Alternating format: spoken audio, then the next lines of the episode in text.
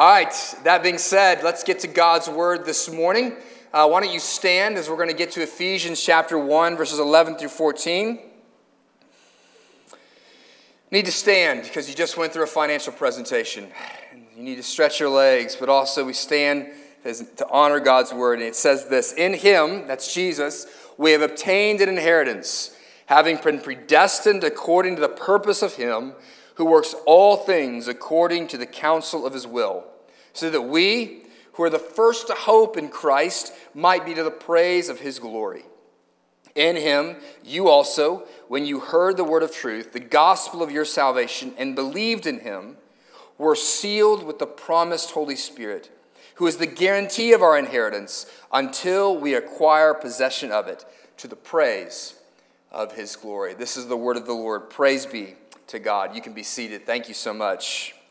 Hey, I forgot to say this earlier, transitioned so quickly to the word, but uh, we'd love for you to come back tonight. Six o'clock, we are having a Thanksgiving service, one hour service of worship and sharing of the way God has provided for us in abundant ways this year. We'd love to hear how the Lord has provided for you, whether it was a year of just you were just cheery and joyous all year long, or whether it was a lot of suffering, how you saw the Lord provide in the midst of it.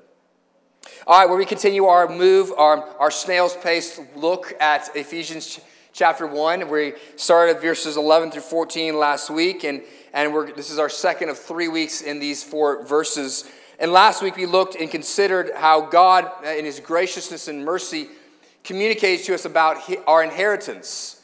And In fact, we looked at how there's two different ways in which the, our inheritance is talked about. First, that we are talked about as being God's inheritance, that God looks at us as His treasured possession. God gives an inheritance to Himself, and His inheritance is, oddly enough, you and I, of all things.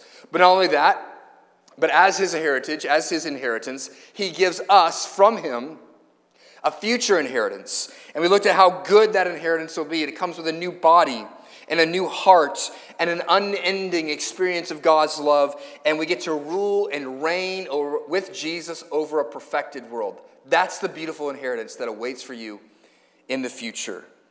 And this is the blessings that are ours in Christ Jesus. And what we saw last week is that having an understanding of our future inheritance will change and has implications for life today. It has implications for life today. But the news that you will have an inheritance will only change life today to the degree that you have confidence that God is able to give you an inheritance.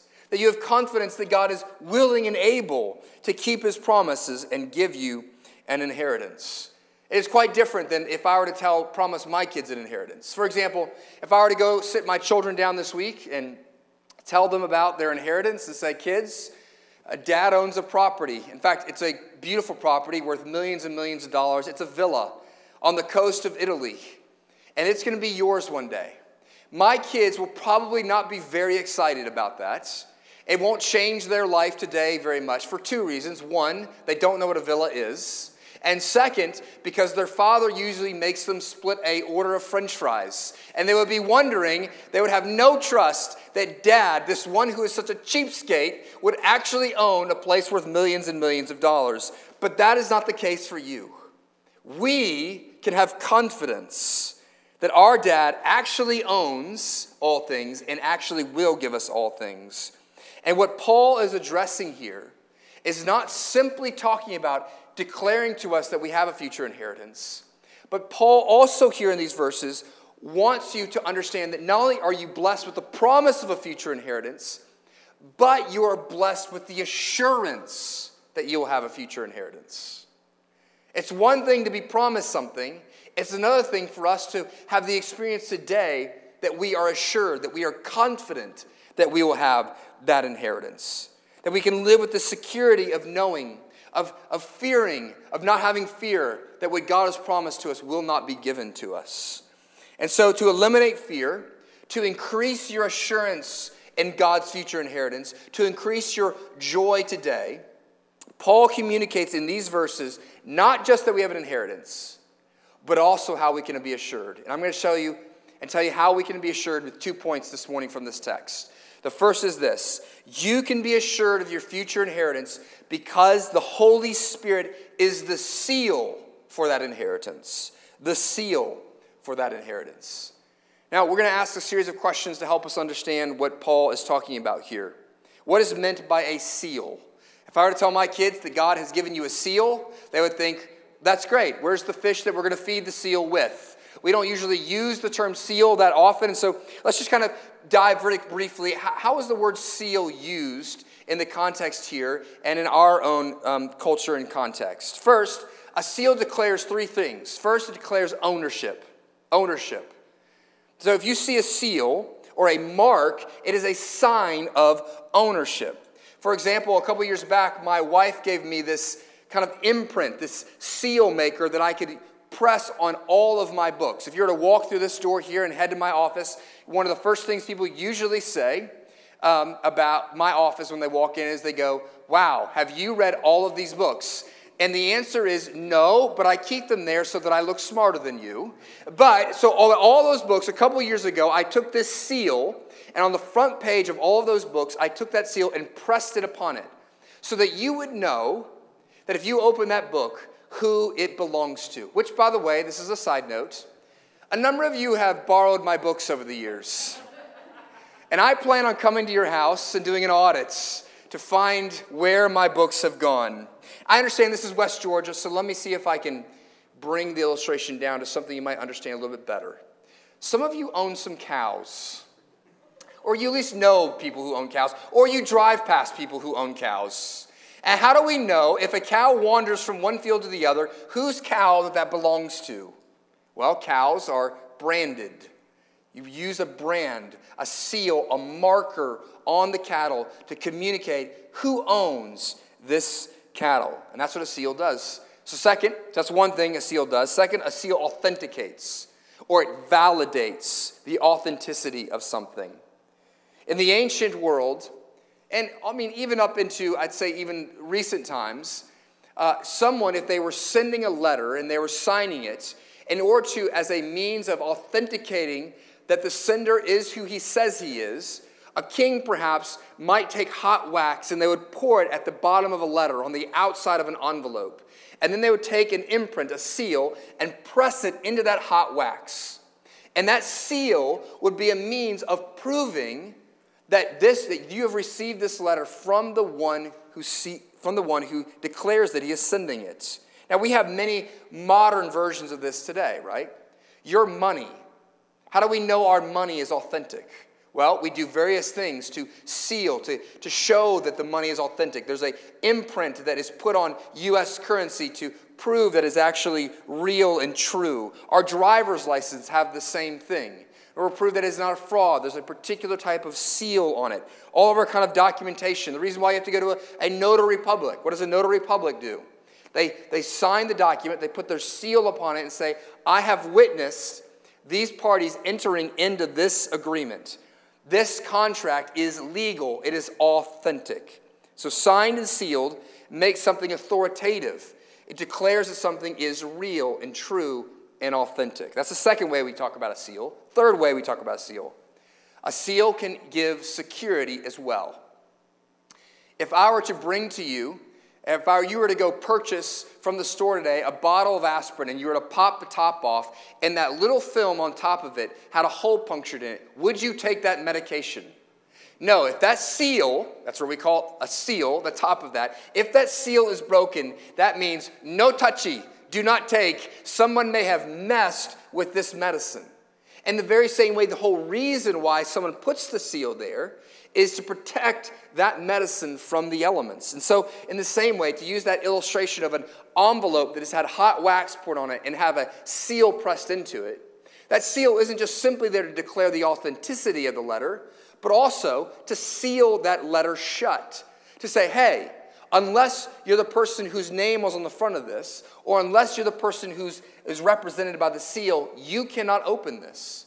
We see this scripturally actually at the at Jesus' grave.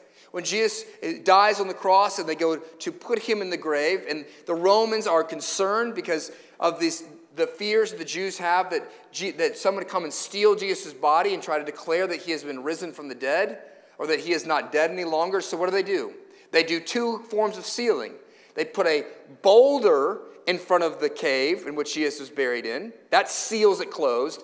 And then it said there was the, the Roman put his seal upon that boulder. In other words, it's physically enclosed, but also the seal declares hey, the Roman uh, government says, don't mess with this grave. Now that wasn't really effective in this case because the angel kind of angels kind of disregard things like that and kind of just went in anyways. But the whole purpose of the seal was to hold it secure.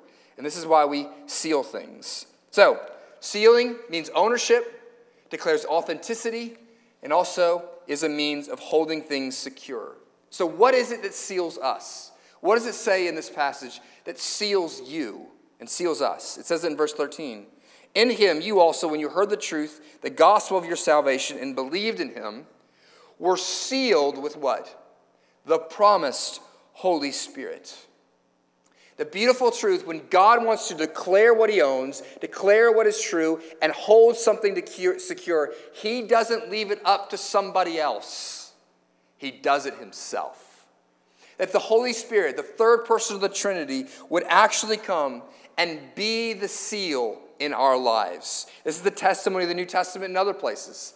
Ephesians chapter 4, verse 30, it says, And do not grieve the Holy Spirit of God, by whom you are sealed for the day of redemption. 2 Corinthians 1, 21 and 22, it says, And it is God who establishes us with you in Christ and has anointed us, and he has also put his seal on us and has given us his spirit in our hearts as a guarantee. So here's the question let's connect. So the spirit is the seal and the sealer, but, he's, but we also have just looked at the general definitions or understanding of what is a seal. Now let's connect the two. What does the spirit do in order to seal us? What does it mean that he, the spirit has sealed you? Well, it means three things. We're going to take each of those definitions. First, the, the Holy Spirit declares God's ownership of you. God's ownership of you. You might recall this idea last week that not only are you given an inheritance, but you are declared to be God's inheritance. And so, what God does in order to declare his inheritance as being his possession, as being owned by him, he puts his stamp of ownership, his image upon us. And God does this in an internal way.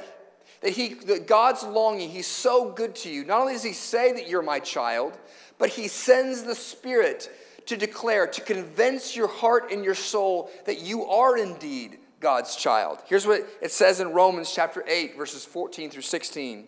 For all who are led by the Spirit of God are sons of God. For you did not receive the spirit of slavery to fall back into fear but instead you have received the spirit of adoption as sons, by whom we cry, Abba, Father.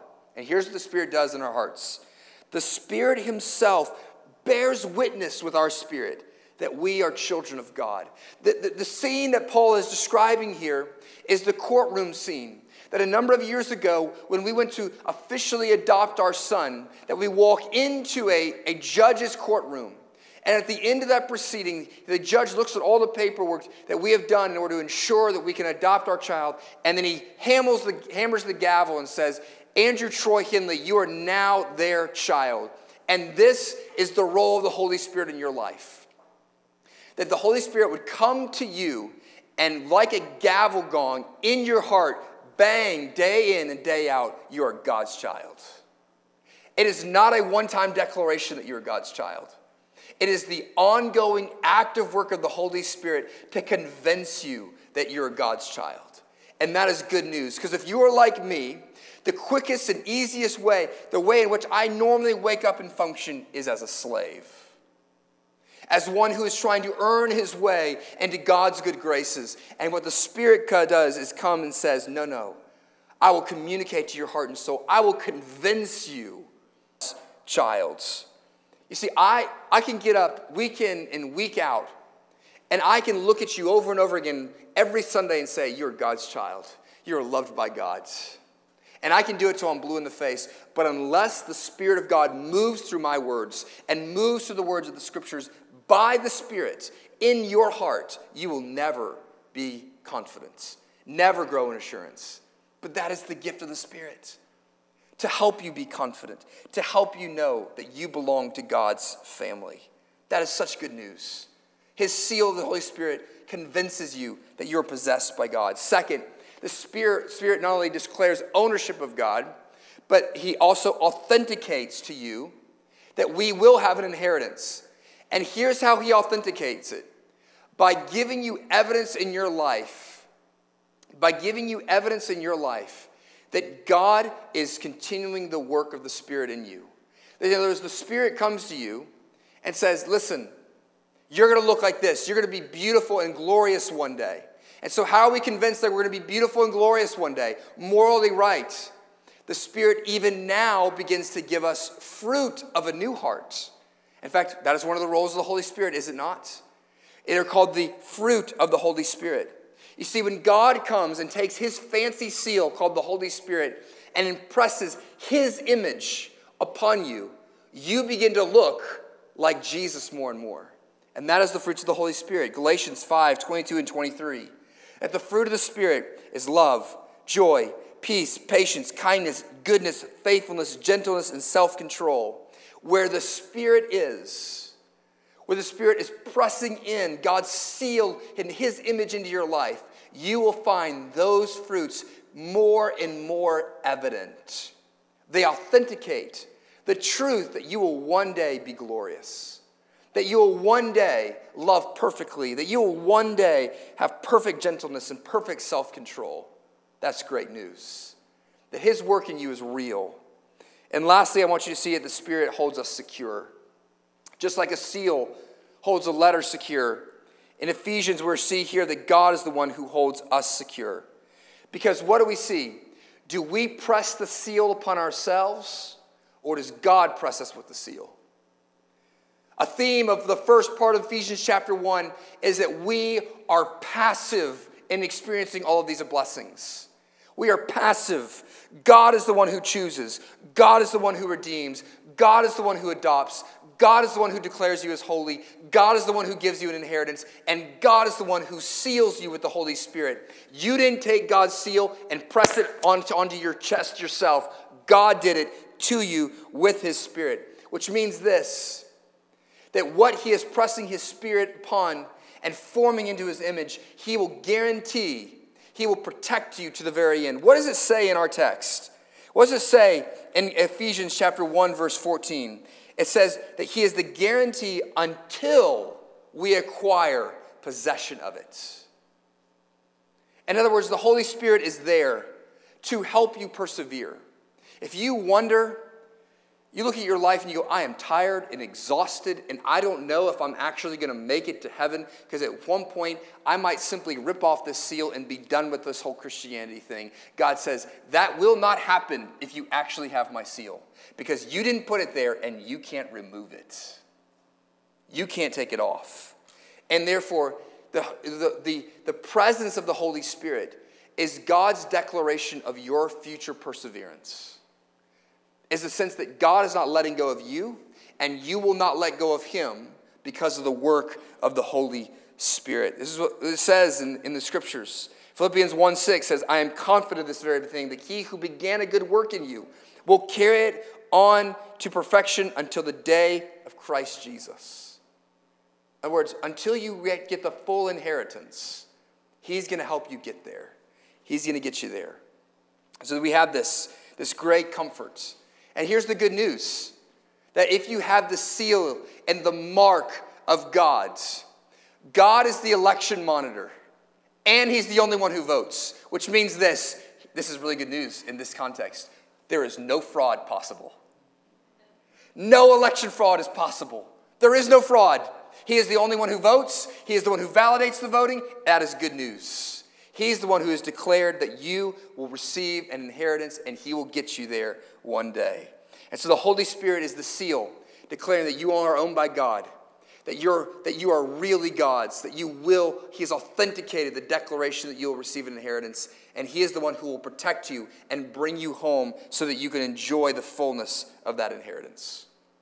But I also want you to see this that you can be assured of your future inheritance not simply because of the sealing of the Holy Spirit, but in that sealing, we also get a foretaste of our inheritance. It's not simply a legal declaration or this imprint upon us, but it's also a foretaste of what we have in the future. See, the thing that would give us the most amount of assurance that we will receive an inheritance is not simply being told over and over and over again, hey, you're going to get an inheritance in heaven. That's good news. Inheritance in heaven. That's awesome news. But here's how you really get assured is if you begin to taste and experience the riches of the blessing of that future inheritance today. You see, the only reason, or the only way my kids would be convinced that I own a villa in Italy that I'm going to give them one day is if I take them on vacation to that place. They, we don't understand this. We don't understand why he would make us split french fries, but my gosh, dad might be rich. He might actually have an unbelievable inheritance for us one day. And this is the truth of the scriptures here in verse 14. What does it say? The promised Holy Spirit, who is the guarantee of our inheritance. The guarantee of our inheritance. It said the same thing in 2 Corinthians 1, which we already read this morning. We are given a guarantee.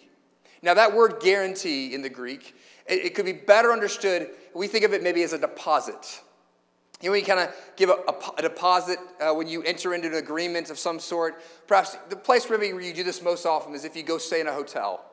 And you show up at that hotel and you check in for your hotel room, and what's the first thing they're going to do? They're going to say, Give me the credit card. Because just in case you decide to go all crazy rocker on your room and throw furniture everywhere and tear everything up, they need your credit card there as a deposit for the incidentals that you might incur while you're there. But we, that's not the right way to think of this. The right way to think of this is actually to think of it as earnest money. That this is not simply just a in case, it's there, you can't really use it. The hotel can't really use your credit card unless there's a real reason for it. No, this is more like earnest money. I've become quite familiar with earnest money in the last couple of weeks. We just bought a new house, sold a house, and moved, which with moving with four children, I think should be against the Geneva Convention. It's some form of torture that we have endured for the last couple of weeks, and we did it. It was self-inflicted. I apologize. I, I with weeping and gnashing and repentance, I have done such a foolish thing by moving with four kids. But earnest money, the, the tradition in, in, our, in the way we buy houses, you go to somebody and said, I want to buy your house, and I will pay you this much. And so that you can know that I will pay you that full amount, I'm going to give you the first 1% of the full payment. Now, that payment is not simply a deposit.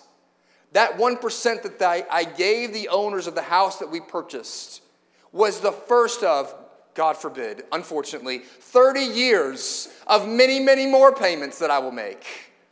It, in other words, it was earnest money. It was, the, it was a, the first of many payments. You can think of it like this the Holy Spirit is a foretaste of our future inheritance. He's the earnest money, the guarantee that, that, we're that God is going to give us the rest of the inheritance.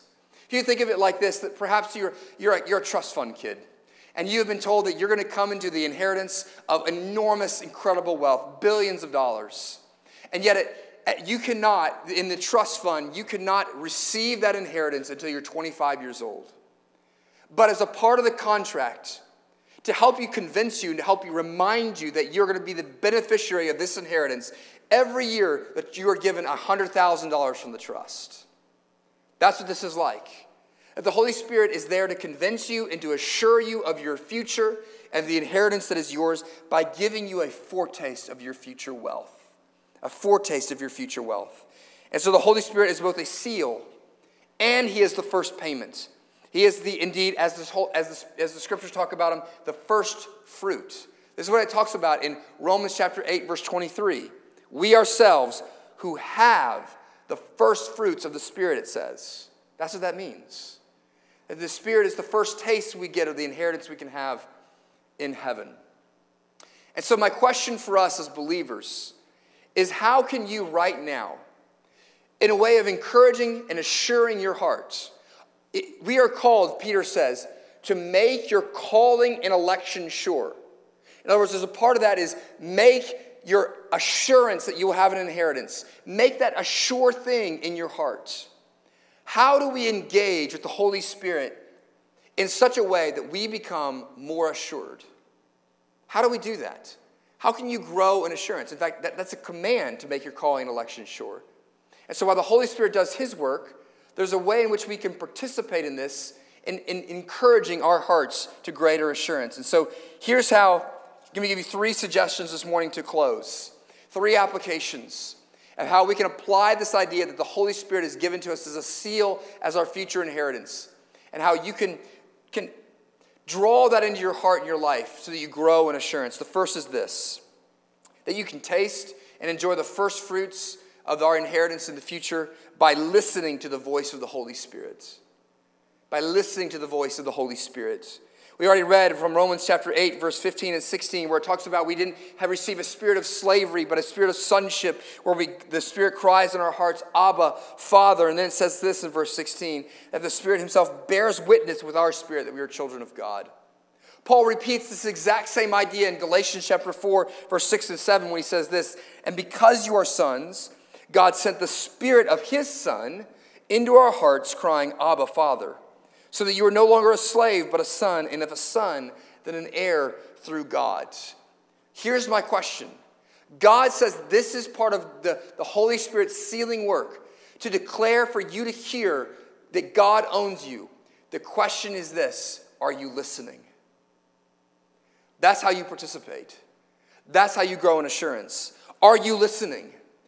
God says the Spirit is speaking, but have you have you allowed your life to become so busy and allowed the noise of the world become so cacophonous in your ears that you can no longer hear the Spirit? Paul says this elsewhere. He says, Do not quench the Holy Spirit. And here's what it means to quench the Holy Spirit in this context it means to stick your fingers in your ear, and the Holy Spirit is running around trying to convince you of your sonship, and you're going, La, la, la, la, la. No, I'm a slave. That's how I'm supposed to live. That's how you quench the Holy Spirit. And practically, what it means is you fill your life with social media and with podcasts and audiobooks, and ever ending, never ending schedule and activity to where you can never be quiet and never hear the voice of the Spirit. And most specifically, where does the Spirit speak to us? Where, where do we most profoundly will we hear the Holy Spirit speak? It's in the Word of God. That's where the Spirit most commonly, most normally speaks to us to assure you of, that you're God's child. So, are you listening? Are you opening the Word? Every once in a while, I have this moment where I hit a point of pastoral frustration where we will be talking about doing all kinds of different ministry activities, and I have kind of like a wait, stop, throw everything out. Because I realize I have people walk in my office and they're distressed and depressed and anxious and I ask them, hey, are you spending any time in God's Word? Are you hearing from the Lord? And they're going, yeah, that's just not a habit I'm really keeping up with very well now. And so I'll walk into Andy's office and I'll go through an utter pastoral tirade and I'm like, how do we get these people to read? If we could just do one thing, how do we get them to hear the word of God over and over and over again? Because until I can do that, there's not much else I can talk to you about. And so get in the word. Long to hear, to listen to the voice of the Holy Spirit. Second, how you can eh, grow your heart in assurance by engaging the sealing work of the Holy Spirit is look for the fruit of the Holy Spirit. Look for the fruit of the Holy Spirit. For some of you, your discouragement as a Christian is because while you believe that Jesus has died for your sins, that that is you you've come to a place where that is all you think you have to believe. But don't you understand that the gospel is much bigger than simply Jesus died for your sins?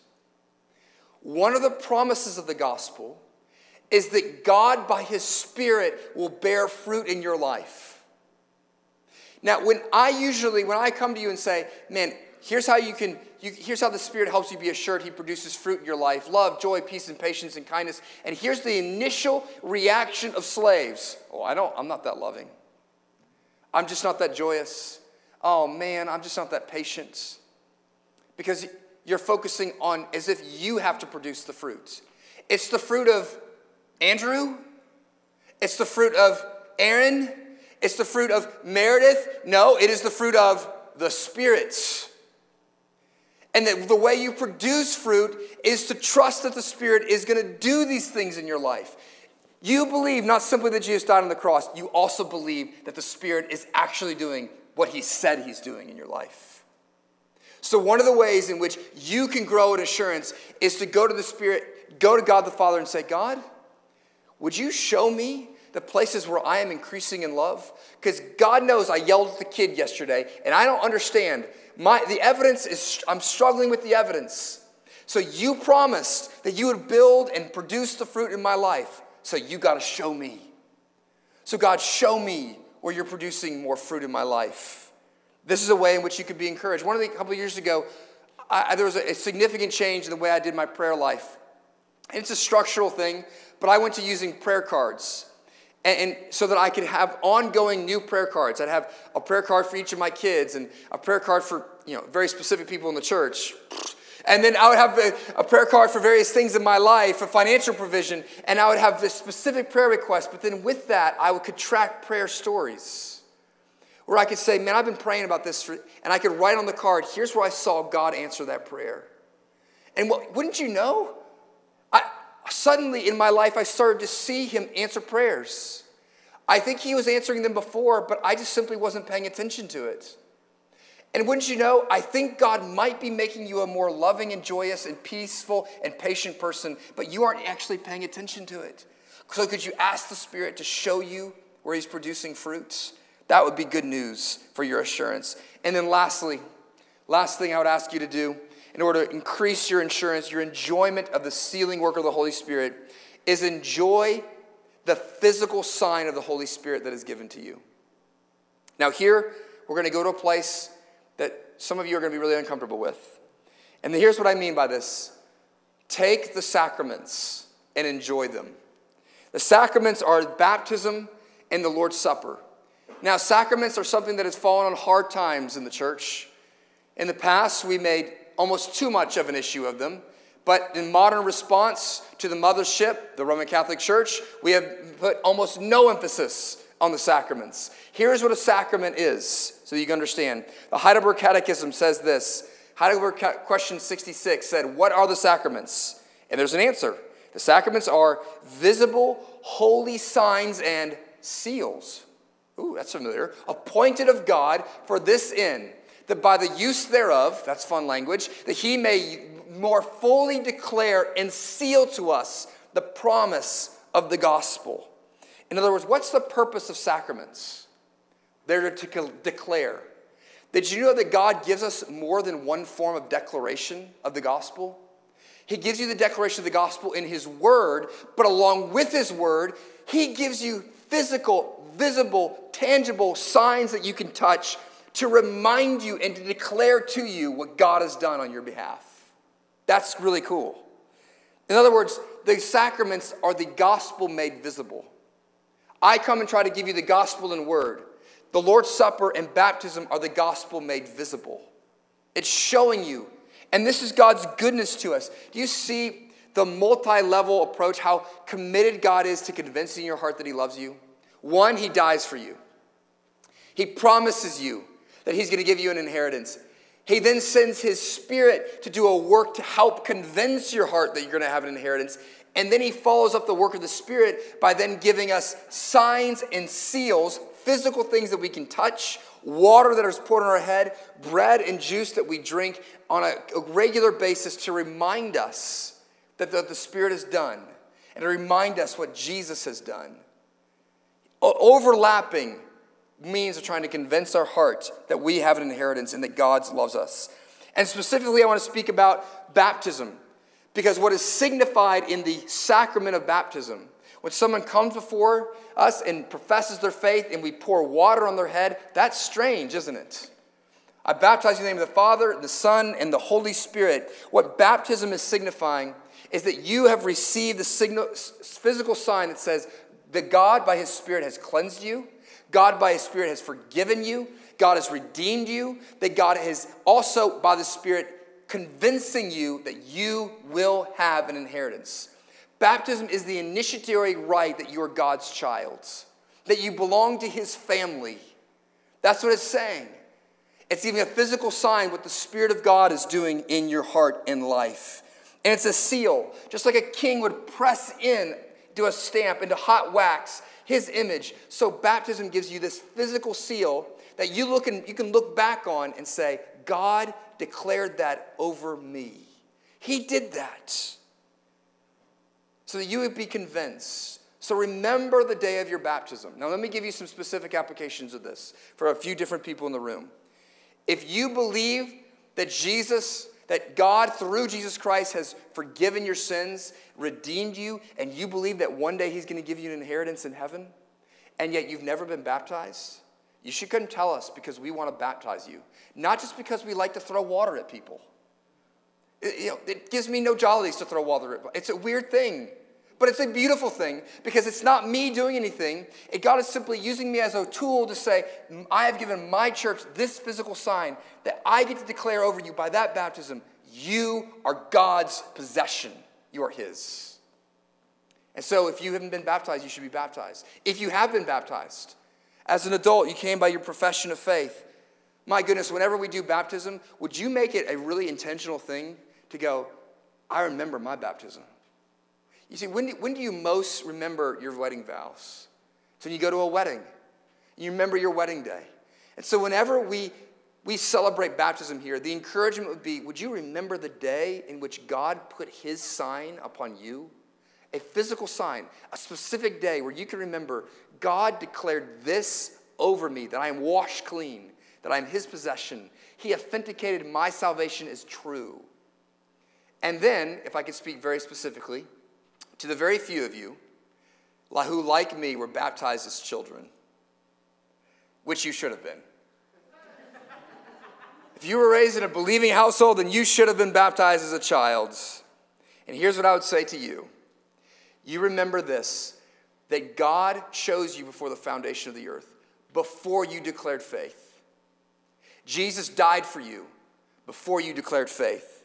God pursued you in your mother's womb before you declared faith. And God placed his sign and seal of ownership upon you before you could even express faith. That's good news.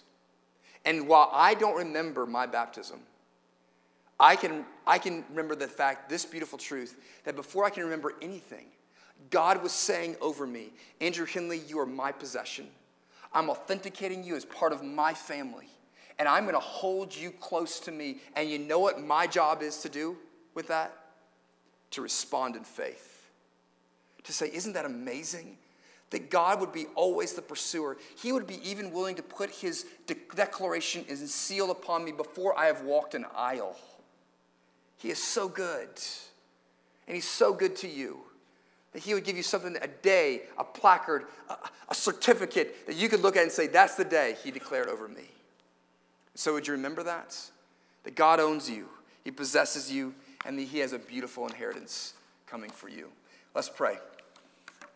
Gracious Heavenly Father, I pray that we, by faith, believe the promises, not simply that Jesus died for my sins, but Lord, there are some in this room who are struggling with the fruits of the Spirit. We have we are, we are taking the fruit of love and trying to clip it onto the tree, trying to convince ourselves Oh Lord, would, you, would we be willing to trust that your spirit is actually going to form love and joy and patience and gentleness in us? Come and show us, reveal to us by your spirit that you're authenticating our faith with good works and with fruit. God, would you come and convince our enslaved, orphaned hearts that we are indeed your children and that you have a wonderful inheritance for us in heaven? And God, would you hold us fast, as we've already sang this morning, that you would secure us and take your hands upon us and place your seal that would protect us so that we one day would not simply get a foretaste of your glory and of our inheritance, but the whole shebang. In the meantime, God, would we work and labor hard to put ourselves in places where we can hear from you, where we can remember what you've said to us, where we can affirm the goodness of what you have done and what you're doing in and through us by producing fruit. Would you do this in us? And will we labor hard to that end? In Jesus' name I pray. Amen.